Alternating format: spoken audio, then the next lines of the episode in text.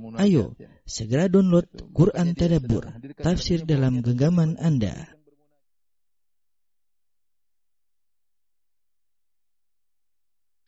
Bismillahirrahmanirrahim. Alhamdulillahi ala ihsani wa syukru lahu ala taufiqihi wa amtinani. Asyhadu an la ilaha illallah wahdahu la syarika lahu ta'ziman li sya'ni. Wa asyhadu anna Muhammadan abduhu wa rasuluh da'ila ridwani. Allahumma salli alaihi wa ala alihi wa ashabi wa ikhwani para pemirsa yang dirahmati oleh Allah Subhanahu wa taala. Ini adalah pertemuan pertama kita yang akan bahas tentang fiqh al-asma al-husna tentang fikih nama-nama Allah yang terindah. Dan uh, pembahasan ini ya akan saya banyak ambil dari buku karya Syekh Abdul Razak hafizahullah taala fiqh fiqh al-husna dan juga tentunya ditambah dari buku-buku yang lain sebagian kita eh, nukilkan dan sebagian kita tinggalkan sesuai dengan kebutuhan yang ingin kita sampaikan kepada ikhwan dan akhwat para pemirsa yang dirahmati oleh Allah Subhanahu wa taala. Sebelum kita membahas tentang Al-Asmaul Husna itu nama-nama Al-Asmaul Husna, ada beberapa penjelasan yang perlu kita bahas tentang urgensinya belajar fikih dari nama-nama Allah yang terindah ya.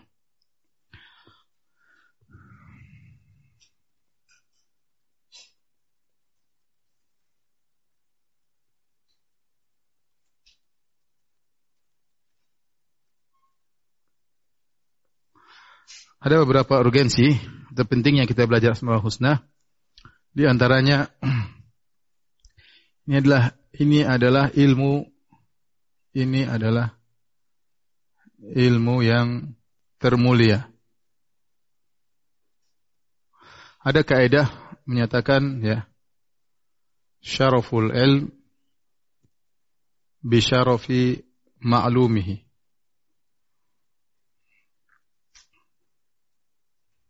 Ya, artinya kemuliaan ilmu uh, berdasarkan kemuliaan yang apa yang dipelajari. Apa yang dipelajari. Tentu tidak diragukan bahwasanya yang kita pelajari di sini adalah tentang Allah Subhanahu wa taala, ya. Yang kita pelajari di sini adalah tentang Allah.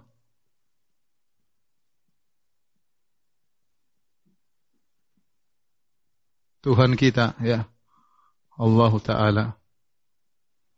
Oleh karenanya ilmu ini adalah ilmu yang termulia.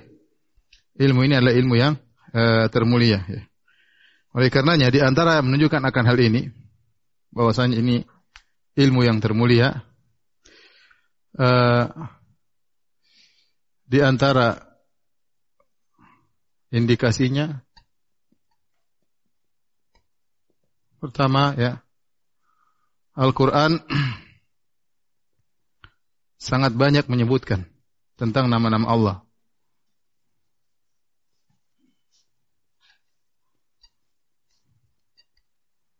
Tentang nama-nama Allah dan sifat-sifatnya.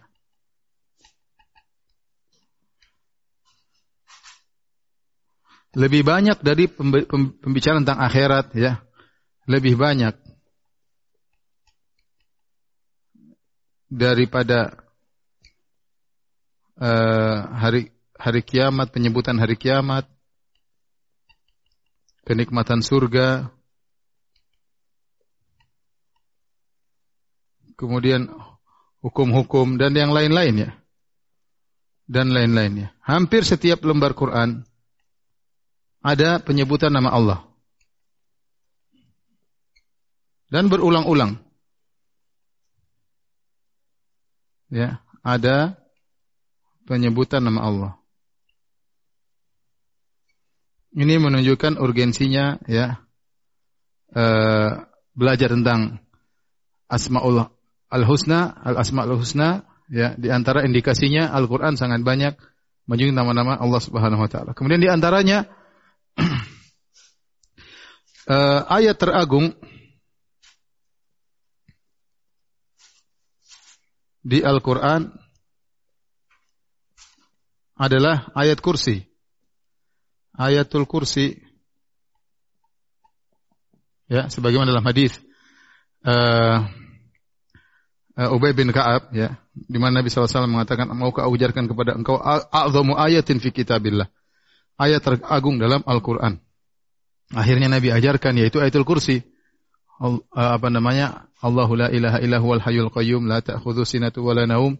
Yang kalau kita periksa ayat kursi, ayat kursi murni isinya ya tentang nama-nama dan sifat-sifat Allah.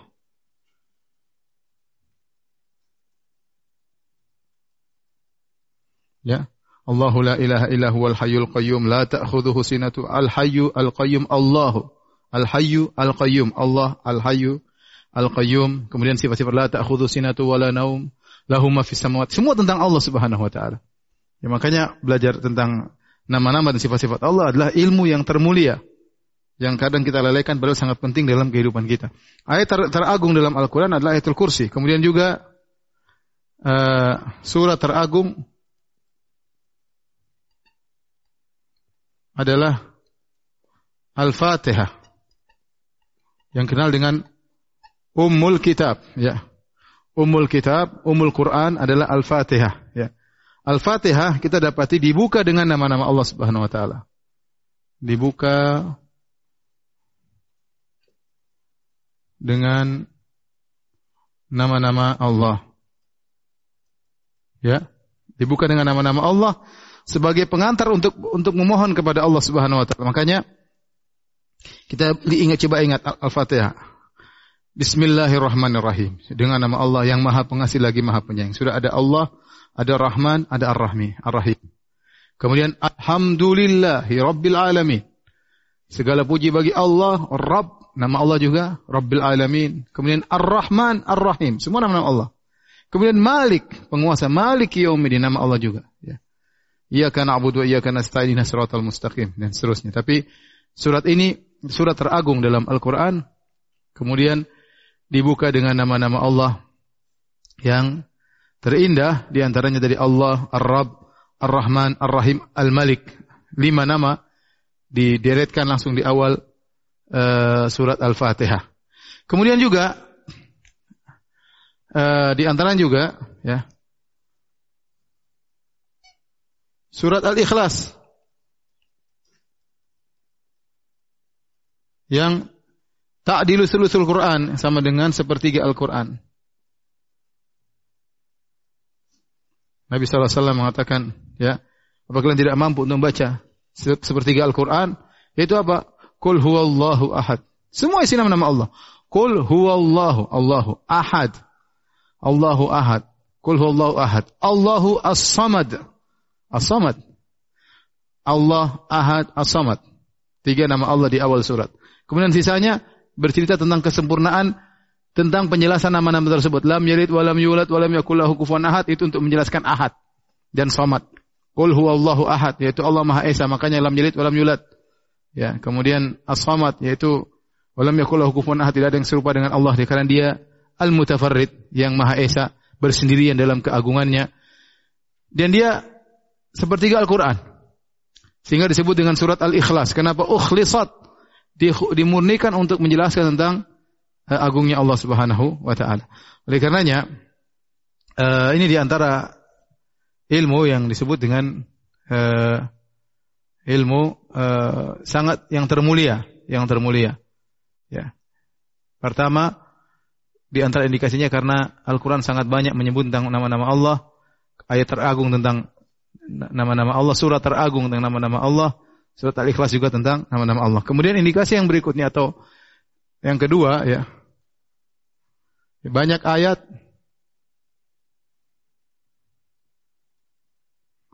memerintahkan kita untuk mempelajari mempelajari nama-nama Allah. Ya, banyak sekali ya. Banyak sekali. Saya bacakan di antara yang nukil oleh Syekh Abdul Razak, Ta'ala, ya, ayat-ayat yang menyuruh kita untuk belajar tentang nama-nama Allah Subhanahu wa taala.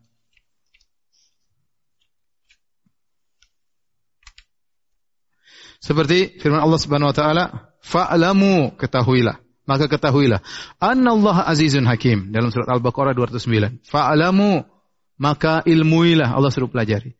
Annallaha azizun hakim sungguhnya Allah maha perkasa maha bijak.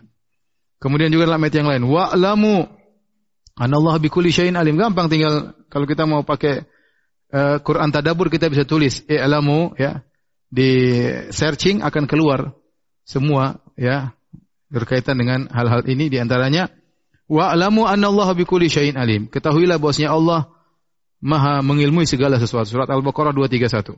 Contoh lagi wa alamu annallaha bima ta'maluna basir. Ketahuilah, ilmuilah bahwasanya Allah Maha melihat apa yang kalian lakukan. Allah suruh kita pelajari. Allah Maha ini, Allah Maha ini, Allah suruh kita pelajari. Surat Al-Baqarah 233. Wa alamu annallaha ghafurun halim. Ketahuilah bahwasanya Allah Maha pengampun dan Maha bijak. Al-Baqarah 235. Wa alamu Allah samiun alim. Ketahuilah Allah Subhanahu wa taala Maha mendengar, Maha mengetahui. Allah suruh ketahui wa alamu, pelajarilah, i'lamu yaitu ketahuilah. Sungguhnya Allah itu Maha mendengar lagi Maha mengetahui. Al-Baqarah 244. Kemudian wa alamu Allah ghaniyun hamid. Ketahuilah, ilmuilah bahwasanya Allah itu Maha kaya, Maha terpuji. Al-Baqarah 267. Kemudian juga firman Allah, "Ya'lamu Allah syadidul iqab." Ketahuilah bahwasanya Allah itu syadidul iqab, hukumannya keras. Wa anna Allah ghafurur rahim dan Allah itu Maha Pengampun lagi Maha Penyayang. Surat Al-Maidah 98. Contoh lagi fa'lamu Allah maulakum. Ketahuilah bahwasanya Allah penolong kalian. Al-Maula. Ni'mal maula wa ni'man nasir. Kita harus mengetahui apa makna al-maula surat Al-Anfal ayat 40. Contoh lagi wa'lamu Allah ma'al muttaqin. Ketahuilah bahwasanya Allah bersama orang yang bertakwa.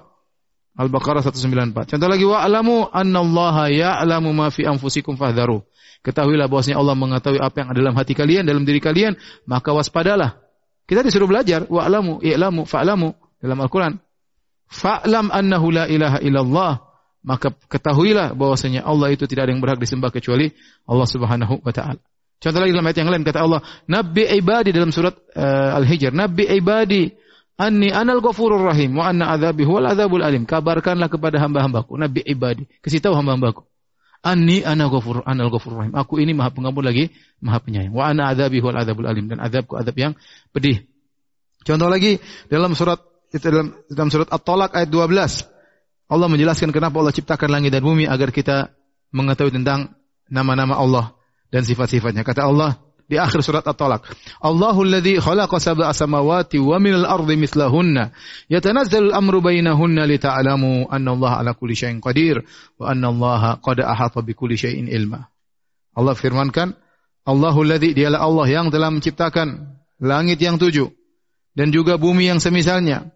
Yatanazzalu al-amru bainahunna, perintah Allah berlaku di antara langit dan bumi. Tiap hari Allah turunkan perintahnya. Buat apa ini semua? Kenapa Allah ciptakan langit dan bumi? Kenapa Allah ciptakan langit yang tujuh? Kenapa Allah ciptakan bumi yang tujuh lapis? Buat apa? Kata Allah, lita alamu agar kalian tahu. Anna Allah ala kulli syai'in qadir. Bahwasanya Allah maha kuasa atas segala sesuatu. Wa anna Allah qad ahata bi kulli syai'in ilmu. Dan bahwasanya Allah ilmunya meliputi segala sesuatu. Ini dalil bahwasanya masalah semua sifat, masalah yang urgen. Kenapa? Karena kita disuruh untuk mempelajari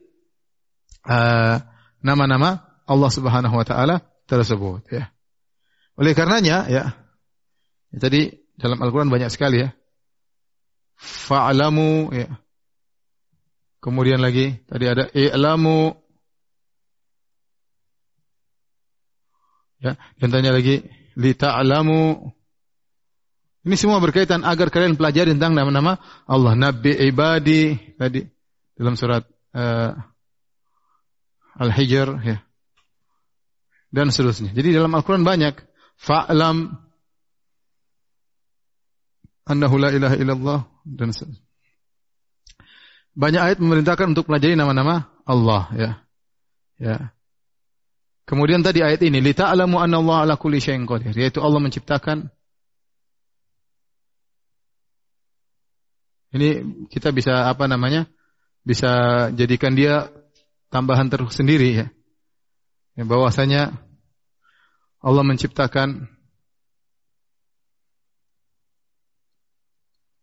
langit dan bumi. Hikmahnya agar kita mengenal nama-nama Allah. Tadi akhir surat At-Talaq ya. Allahu alladhi khalaqa sab'a samawati wa min al-ardi mithlahunna yatanazzal amru amru bainahunna li anna Allah ala kulli syai'in qadir. Wa anna Allah qad ahata bi kulli syai'in ilma.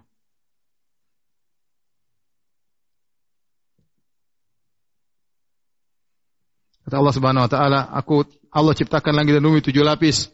Bumi juga tujuh lapis, ya. Allah turunkan perintah di antara keduanya untuk apa? Agar kalian tahu bahwasanya Allah Maha Kuasa atas segala sesuatu. Allah Al-Qadir. Allah bi kulli alim dan Allah Al-Alim yang Maha mengetahui segala sesuatu. Ini di antara hal yang menunjukkan urgensinya belajar asma wa sifat. Kemudian di antaranya uh, Nabi sallallahu alaihi wasallam juga berusaha menjelaskan dengan pendekatan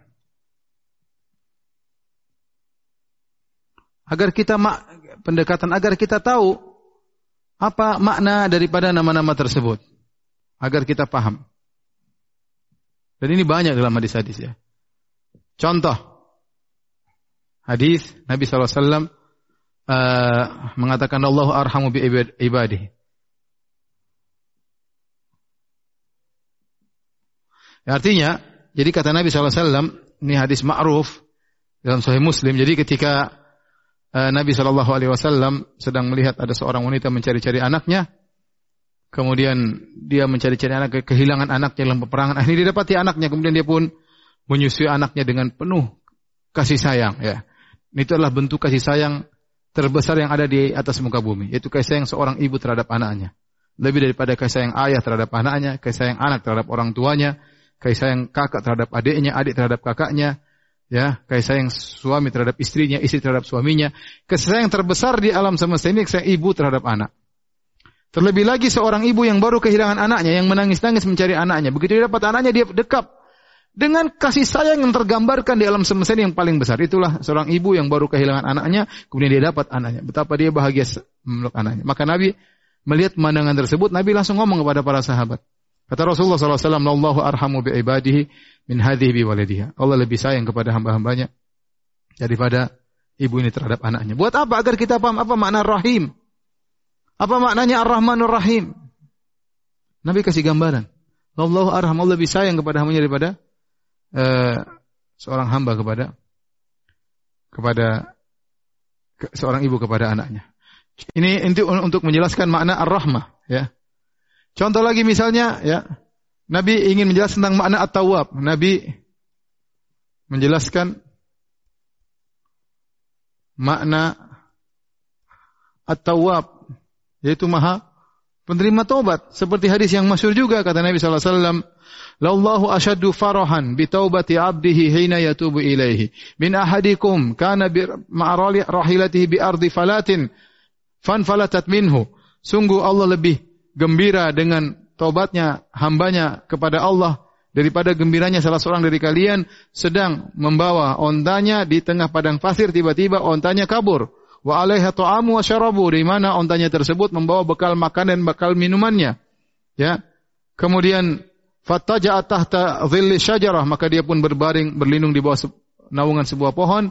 Qad ayisa min rahilatihi dia putus asa dari ontanya. Fa bainama huwa kadzalik ketika sedang putus asa dari ontanya dia merasa dia bakalan mati. Id huwa biha qa'imah. Tiba-tiba ontanya datang lagi. Tiba-tiba ontanya datang lagi. Maka dia pun fa akhadha bi khitamiha. Kemudian dia pun memegang tali kekang onta. Saking gembira dia berkata Allahumma anta abdi wa ana rabbuk. Ya Allah sungguh aku adalah Tuhanmu dan engkau adalah hambaku. Kata Nabi akhta'a min syiddatil farah. Dia uh, salah ngomong karena saking gembiranya. Ini gambaran luar biasa kalau kita katakan, kalau tadi kita katakan apa sih rasa uh, rasa uh, apa namanya kasih sayang paling besar kita di ibu terhadap anaknya, baru kehilangan ketemu lagi. Kalau kita bilang apa sih kegembiraan terbesar? Eh, ini contoh kegembiraan terbesar. Ada seorang laki bawa ontanya di tengah padang pasir, dia bawa minuman dan makannya tiba-tiba ontanya pergi. Minta tolong sama siapa? Ya. Gak ada orang tahu tempat dia di mana. Akhirnya dia putus asa, nggak ada makan, nggak ada minuman, melanjutkan perjalanan nggak mungkin. Ya udah dia tidur di bawah di bawah sebuah pohon menunggu kematian yang datang secara bertahap. Mulai dari haus, mulai dari lapar, mulai dari kerongkongannya kering. Nyawanya mau keluar pelan-pelan. Tiba-tiba dia sudah rasa akan mati. Kot Aisyah min rahaliatihi. Dia sudah putus asa dari dari tunggangannya. Tiba-tiba idhuwa qa'imah. Tiba-tiba untanya datang lagi. Masih wa alaiha ta'amu masih lengkap makan dan minumannya. Ini unta ngerjain dia pergi kabur balik lagi. Bagaimana gembiranya dia luar biasa. Saking gembiranya dia pun memegang tali kekang unta itu kau takut khawatir kabur lagi, ucul lagi. Kemudian dia berkata, Allahumma anta abdi wa ana rabbuk. Dia mengatakan, Ya Allah aku bersyukur, sungguhnya aku ini Tuhanmu dan engkau hambaku ya Allah. Saking gembiranya dia salah ngomong. Kata Nabi, akhtu amin syiddatil farah. Ini gembira luar biasa. Nabi ingin menggambarkan apa makna tawab. Allah maha penerima taubat. Allah mengatakan, Nabi berkata, Lallahu asyaddu farahan bitaubati, bitaubati ahadikum ya ila rabbih. Ya. ya. Sungguhnya Allah lebih gembira dengan tobatnya hambanya kepada Allah. Daripada gembira orang tadi. Daripada gembiranya orang tadi. Sehingga seorang kalau tahu tentang makna tawab, Allah sangat gembira ada yang bertobat. Dia tidak akan ragu-ragu untuk bertobat kepada Allah. Dia tahu ha, Tuhannya adalah uh, zat yang sangat sayang kepada dia. Yang sangat menerima tobat. Yang sangat gofur, yang sangat rahim, yang sangat tawab. Kenapa? Nabi jelaskan. Nabi jelaskan. Ya. Nabi jelaskan. Contoh lagi, ketika Nabi menjelaskan ini tadi menjelaskan rahim ya.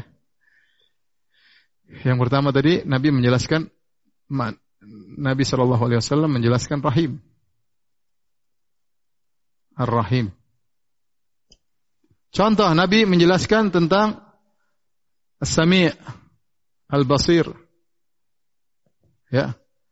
Maha mendengar, maha melihat. Sampai Nabi satu hari Nabi baca Inna Allah ya'murukum an tu'addul amanati ila ahliha wa idha hakamtum bainan nasi fahkumu an tahkum bil adl. Inna Allah ni'ma ya'idhukum bi inna Allah kana sami'an basir.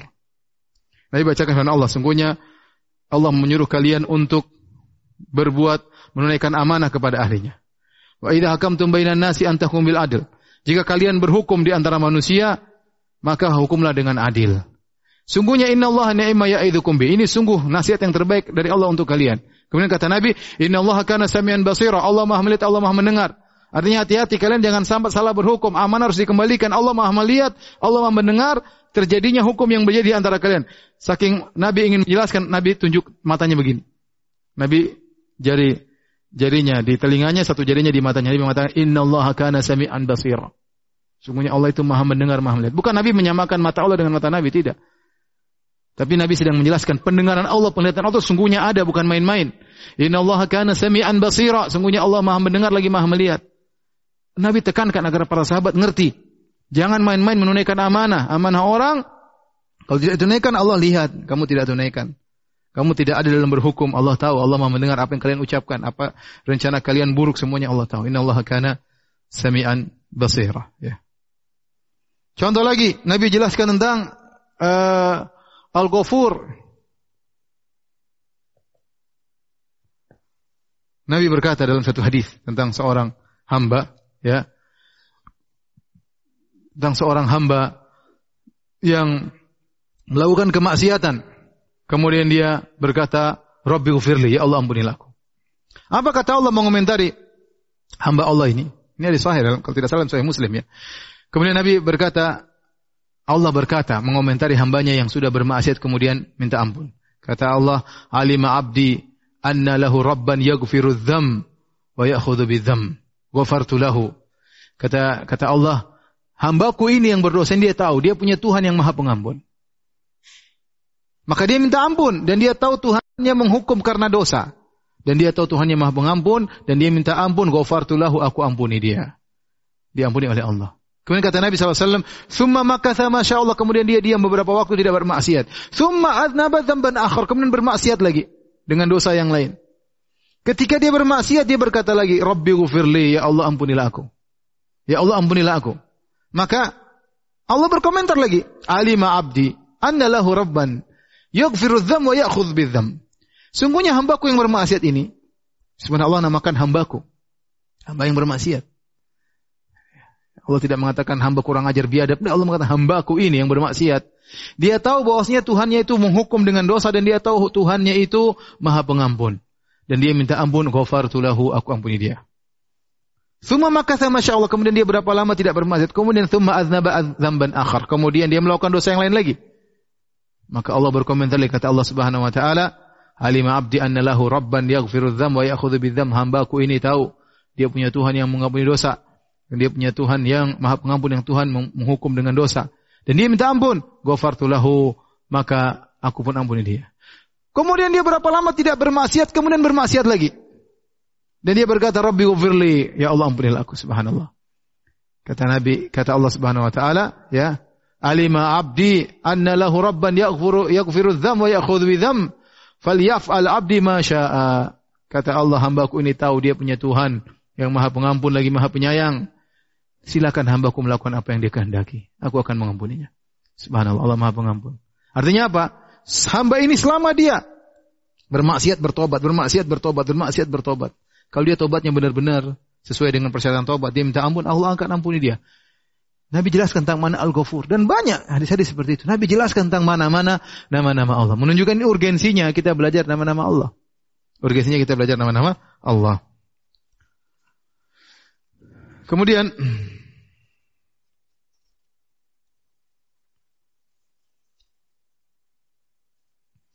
di antara urgensinya belajar nama-nama Allah.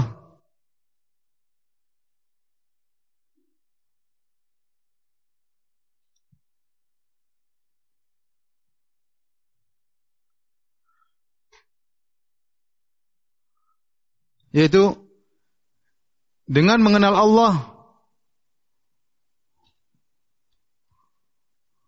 maka kita semakin mencintai Allah. Mencintainya sekaligus semakin takut kepadanya.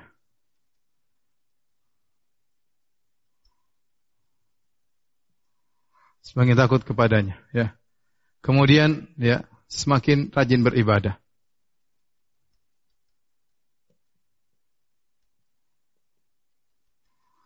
kata apa namanya Abu Asim Al-Antaki ya Al-Antaki berkata berkata man kana lillahi a'raf kana minhu akhwaf Ya. ya artinya barang siapa yang semakin mengenal Allah kenal Allah maka dia semakin takut kepada Allah.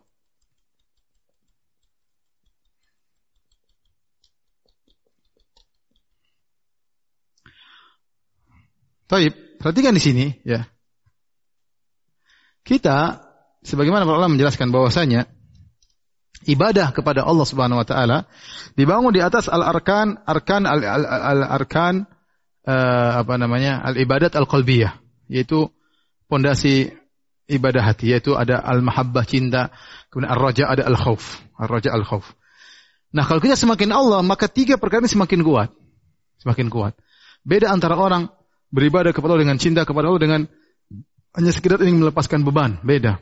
Orang kalau cinta sama Allah dia ingin baca Quran, bukan terpaksa, bukan sekedar kejar pahala, dia dapat pahala, tapi dia rindu ingin baca Quran. Dia ingin rindu menelaah surat-surat yang Allah kirimkan kepada dia melalui Rasulullah sallallahu alaihi wasallam. Dia ingin baca. Masya Allah dia kenapa ini? Surat dari Allah Subhanahu Wa Taala. Allah kirimkan melalui Rasulullah Sallallahu Alaihi Wasallam. Dia ingin kenal. Kenapa? Dia dia bukan bukan karena dia, dia berharap ber, ber, benar dia berharap pahala tapi dia karena cinta kepada Allah. Dia ingin menelaah surat-surat tersebut dia sholat malam, kenapa? Dia rindu ingin bermunajat kepada Allah. Ada rasa cinta. Nah bagaimana dia bisa tumbuhkan cintanya kepada Allah? Pepatah mengatakan, tak kenal maka tak sayang. Itu benar. Sangat logis, tak kenal maka tak sayang. Orang yang mengaku cinta kepada Nabi tidak tahu sifat-sifat Nabi, repot. Orang yang mengaku cinta kepada Allah tidak tahu sifat-sifat Allah. Gimana dia mau mencintai Allah dengan cinta yang sesungguhnya? Ya, Maka, kalau ingin beribadah kepada Allah dengan penuh, rasa cinta dengan semangat, ya, bukan hanya sekedar eh, berharap surga takut neraka, tapi benar cinta ya ingin ingin beribadah dengan dengan khusyuk, maka kenalah Allah Subhanahu wa taala. Kenalilah Allah Subhanahu wa taala dengan kebaikannya, dengan keagungannya, dengan segala hal ya apa namanya sifat-sifat Allah yang maha tinggi, maka seorang akan semakin cinta kepada Allah Subhanahu wa taala. Semakin cinta kepada Allah Subhanahu wa taala. Oleh karenanya, kita renungkan saja hadis ini misalnya. Allahu arham bi ibadihi min hadi bi waladiha. Allah begitu sayang kepada hambanya daripada seorang ibu terhadap anaknya. Kita lihat. Kita ini sering terjerumus dalam kemaksiatan tapi Allah tutup maksiat kita. Sering terjerumus dalam kemaksiatan tapi Allah tetap beri rezeki kepada kita. Kita mohon ampun menangis maka Allah ampuni dosa-dosa kita. Terkadang seorang dengan orang tuanya sendiri, mungkin dia bermasalah dengan bapaknya, bermasalah dengan ibunya. Terkadang bapaknya tidak memaafkan dia. Terkadang ibunya tidak memaafkan dia. Adapun Allah Subhanahu wa taala Maha Pengampun. Terkadang kita melakukan kesalahan maka orang tua kita marah sama kita, bahkan ada yang dendam sama sebagian kita ya. Ini terjadi sebagian orang demikian, musuhan sama bapaknya, musuhan sama ibunya. Ya. Padahal kesalahannya tidak ada dibandingkan dengan kesalahan dia kepada Allah. Tapi Allah Subhanahu wa taala sayang sama dia. Allah masih rezeki sama dia. Allah masih kasih nafas sama dia. Allah masih beri kesempatan dia untuk bertemu dengan bulan Ramadan. Bagaimana kemudian seorang tidak cinta kepada Allah Subhanahu wa taala? Ya kalau orang mengenal Allah dia pasti lebih cinta kepada Allah, ibadahnya lebih semangat. Kemudian karena barang siapa yang kenal Allah, karena minhu akhwaf, maka dia semakin takut kepada Allah Subhanahu wa taala, ya. Dia semakin takut kepada Allah Subhanahu wa taala. Para yang dirahmati oleh Allah Subhanahu wa taala, yang mengatakan ini namanya Ahmad bin Asim Al-Antaki, dia seorang eh, Az-Zahabi ketika menyebutkan biografinya disebut dengan Wa'id Dimashq, yaitu pemberi tukang pemberi nasihat, ya orangnya soleh. Dan dia kasih nasihat-nasihat yang sangat indah. Man kana billahi a'raf kana minhu akhwaf. Barang siapa yang semakin kenal Allah, maka dia semakin takut kepada Allah. Kenapa dia takut bermaksiat kepada Allah Subhanahu wa taala? Kenapa dia tahu Allah Maha melihat, Allah Maha mendengar. Oleh karenanya uh, Syekh Muhammad Al-Amin Syekh rahimahullah mengatakan akbaru zajir, perkara yang paling menghalangi seorang dari bermaksiat adalah dia mengetahui Allah Maha mendengar lagi Maha melihat.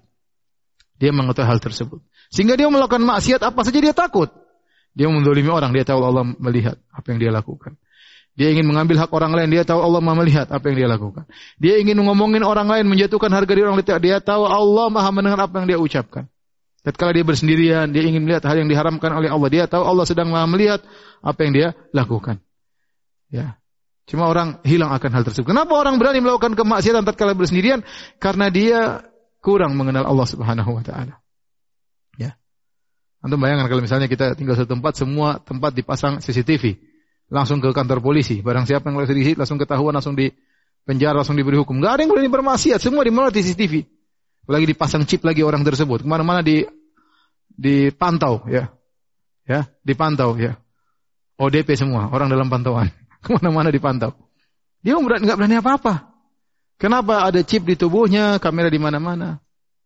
Itu kalau dunia. Bagaimana Allah Subhanahu wa taala memantau segala hal. Ya. Allah melihat apa yang ya apa yang kita lakukan. Makanya dalam Al-Qur'an banyak. Ya Allah bima ta'maluna basir. Allah basirun bima ta'malun. Bima ta'maluna alim, ya. Dan banyak ayat-ayat seperti itu Allah Maha melihat apa yang kalian Allah mendengar apa yang kalian lakukan. Allah mengetahui apa yang kalian lakukan. Ya. Makanya benar firman Allah Subhanahu wa taala, "Innama yakhsyallaha min ibadihi al-ulama."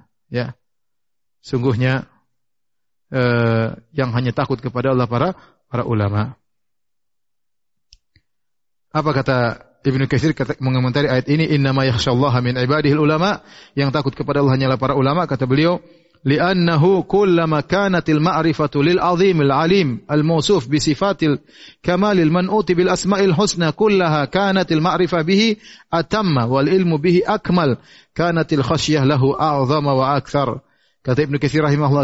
kenapa? Karena jika pengetahuan seorang hamba terhadap Al-Azim itu Allah Subhanahu wa taala yang disifati dengan sifat-sifat yang sempurna, yang disifati dengan nama-nama terindah, semakin pengetahuan dia tentang sifat-sifat Allah nama Allah semakin besar, semakin sempurna, ilmunya tentang Allah semakin tinggi, maka rasa takutnya kepada Allah semakin besar dan semakin semakin agung.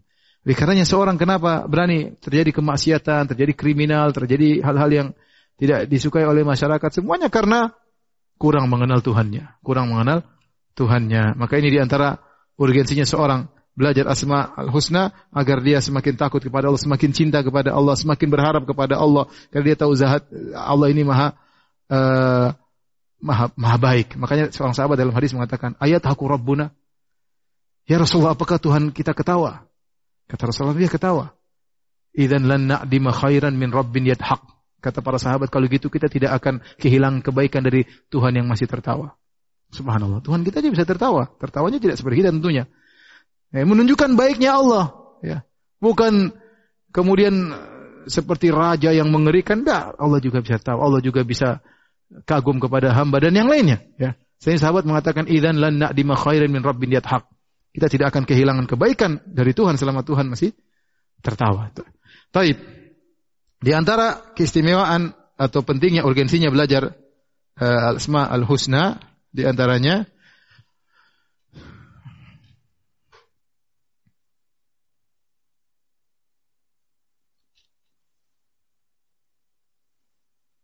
itu Allah suka. Suka uh, asar. Nama-nama nama-namanya yang indah Asmaul Husna. Uh, berada pada hamba-hambanya.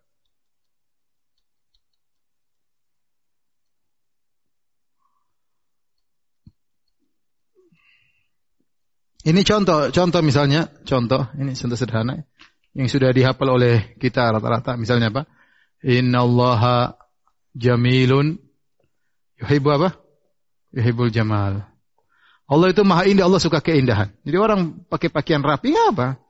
Ya, seorang ya, seorang ya, ya Rasulullah seorang suka sendalnya baik, bajunya baik kata Nabi, Inna Allah jamil yuhibbul jamal. Allah maha indah, Allah suka dengan keindahan. Jadi Allah suka dampak dari nama-namanya ya e, berada pada hamba-hambanya. Dengan demikian memaksa kita untuk belajar nama-nama Allah agar kita bisa meniru ya dari sebagian asar dampak dari nama-namanya. Contohnya Inna Allah yuhibbul muhsin. Inna Allah yuhibbul muhsin. Kenapa Allah mencintai hamba yang berbuat baik? Kenapa Allah al-muhsin? Di antara nama Allah adalah apa? Al-muhsin. Ya. Contohnya lagi, e, misalnya di antara nama Allah adalah Jawad. Dan banyak. Kita tahu nama-nama Allah di antaranya misalnya Al-Jawad, yaitu yang maha dermawan. Allah mencintai orang yang dermawan. Kenapa? Orang itu berakhlak dengan dampak dari nama-nama Allah Subhanahu wa taala. Ya, contohnya lagi misalnya uh, misalnya innallaha apa namanya? Uh, al-afu. Ya, tuhibbul afwa. Ya Allah, sungguhnya Engkau Maha Pengampun. Makanya Allah muji, suka sama orang suka memaafkan. Bahkan Allah mengatakan di antara ciri-ciri penghuni surga wal afina anin nas, orang-orang yang memaafkan orang-orang yang mendoliminya. Bayangkan ciri penghuni surga orang-orang yang memaafkan orang yang mendoliminya. Kenapa? Karena di antara nama Allah al-afu. Ya. Wal ya'fu wal yasfahu ala tuhibbuna yaghfirallahu lakum lapanglah dadamu dan ampun maafkanlah. Tidakkah kau ingin diampuni oleh Allah Subhanahu wa taala? Ya. Kemudian juga Allah syakur. Allah adalah zat yang syakur, yang tuh maha berterima kasih. Kalau ada orang berbuat kebaikan, mau Allah beli ganjaran yang sangat besar. Oleh karenanya Allah cinta kepada orang-orang yang syakirin. Yang pandai berterima kasih. Ya. Kalau ada orang bantu, terima kasih. Jangan sok, jangan sok uh, tidak tidak butuh ya. Ada sebenarnya orang kita sudah kasih uh, bantuan kepada dia, kita kasih khidmah pelayan kepada dia. Dia tidak mengucapkan terima kasih. Dia merasa kalau mengucapkan terima kasih dia rendah. Ini orang sombong seperti ini. Ya. Ya, akhir Nabi SAW mengajar kita untuk jazakallah khair. Kalimat jazakallah khair, terima kasih. Adapun merasa tidak perlu orang tidak orang sombong seperti menunjukkan keangkuhan yang besar. Ciri-ciri orang sombong apa? Tidak mudah mengucapkan terima kasih. Karena apa? Dia merasa apa yang orang kasih tidak ada nilainya di sisi dia. Sehingga dia menganggap remeh. Nabi SAW mengatakan kalau saya diundang makan, hanya makan kikil saya akan datang. Sebagai bentuk penghormatan kepada jamuan seseorang. Ya. Jadi kita apa namanya? E, kemudian contohnya misalnya kalau kita ingin disayang oleh Allah, jadilah penyayang. Kata Nabi SAW, irhamu ar-rahimuna yarhamuhumur rahman. Para penyayang dicintai oleh Allah. Irhamu man fil ard yarhamkum man fis sama. Rahmatilah orang-orang di atas muka bumi, maka yang di langit Allah Subhanahu wa taala akan merah, merahmati kalian. Bahkan ketika ingin menyembelih kambing, kata Nabi sallallahu alaihi wasallam, "Wasyah in rahimtaha rahimakallah." Kalau kau ingin menyembelih kambing dan kau sayang kepada kambing tersebut, maksudnya tidak ganas dalam membunuhnya, dalam menyembelihnya, maka Allah akan menyayangimu. Mudah. Kau ingin disayang, sayangilah orang orang lain. Ya. Ingin berbuat baik, maka berbuat baiklah kepada kepada orang lain. Ya. Kau ingin dilewatkan dosa-dosamu maka lunaskanlah hutang-hutang orang. Seperti itu. Jadi dengan demikian kita perlu belajar tentang asma wa sifat karena ingin tahu apa yang harus kita kerjakan dalam kehidupan ini. Ingin tahu bagaimana dampak dari nama-nama Allah tersebut. Ya.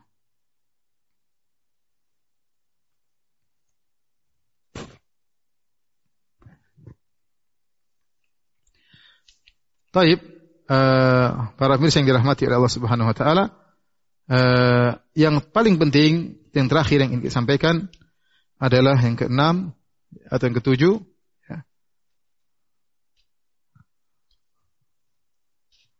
Saya tambahkan di sini aja.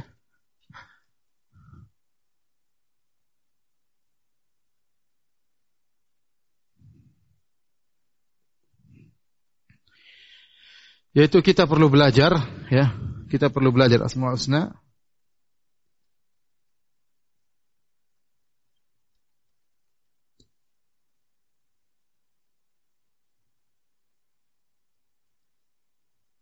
Karena setiap nama itu ada ibadah ibadah khusus yang bisa kita kerjakan.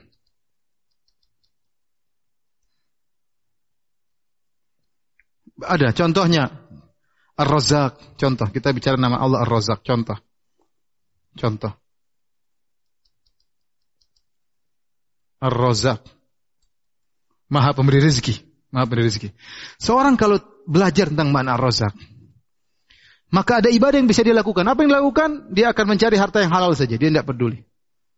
Kalau dia ngerti Ar-Razzaq, kalau ngerti Ar-Razzaq, ini contoh saja ya. Kalau ngerti makna Ar-Razzaq, maka dia akan mencari sumber yang halal saja. Kenapa orang mencari sumber rizki yang haram? Karena dia tidak yakin. Dia tidak yakin ar-razak. Dia lihat kesempatan depan mata dia. Ini yang jelas menurut dia dapat rizki. Yang halal belum tentu. Sampai mereka punya punya istilah yang halal saja susah apalagi yang haram. Yang haram saja susah apalagi yang halal. Yang haram saja untuk dapatkan susah apalagi yang halal. Kenapa hilang dengan mana ar-razak? Dia tidak akan tinggalkan sholat gara-gara mencari rizki.